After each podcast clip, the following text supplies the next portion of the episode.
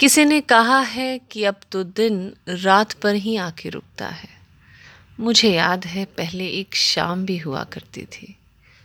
वो शाम जो रात की आहट से दरवाजे पर ही ठहर जाया करती थी।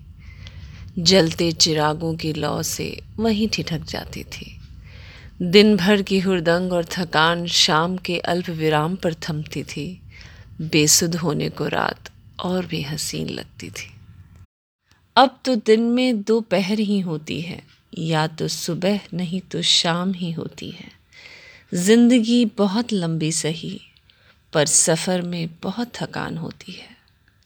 फिर से जीले ठहर कर ज़रा, ये जाता पल पूरी ज़िंदगी बन सकती है।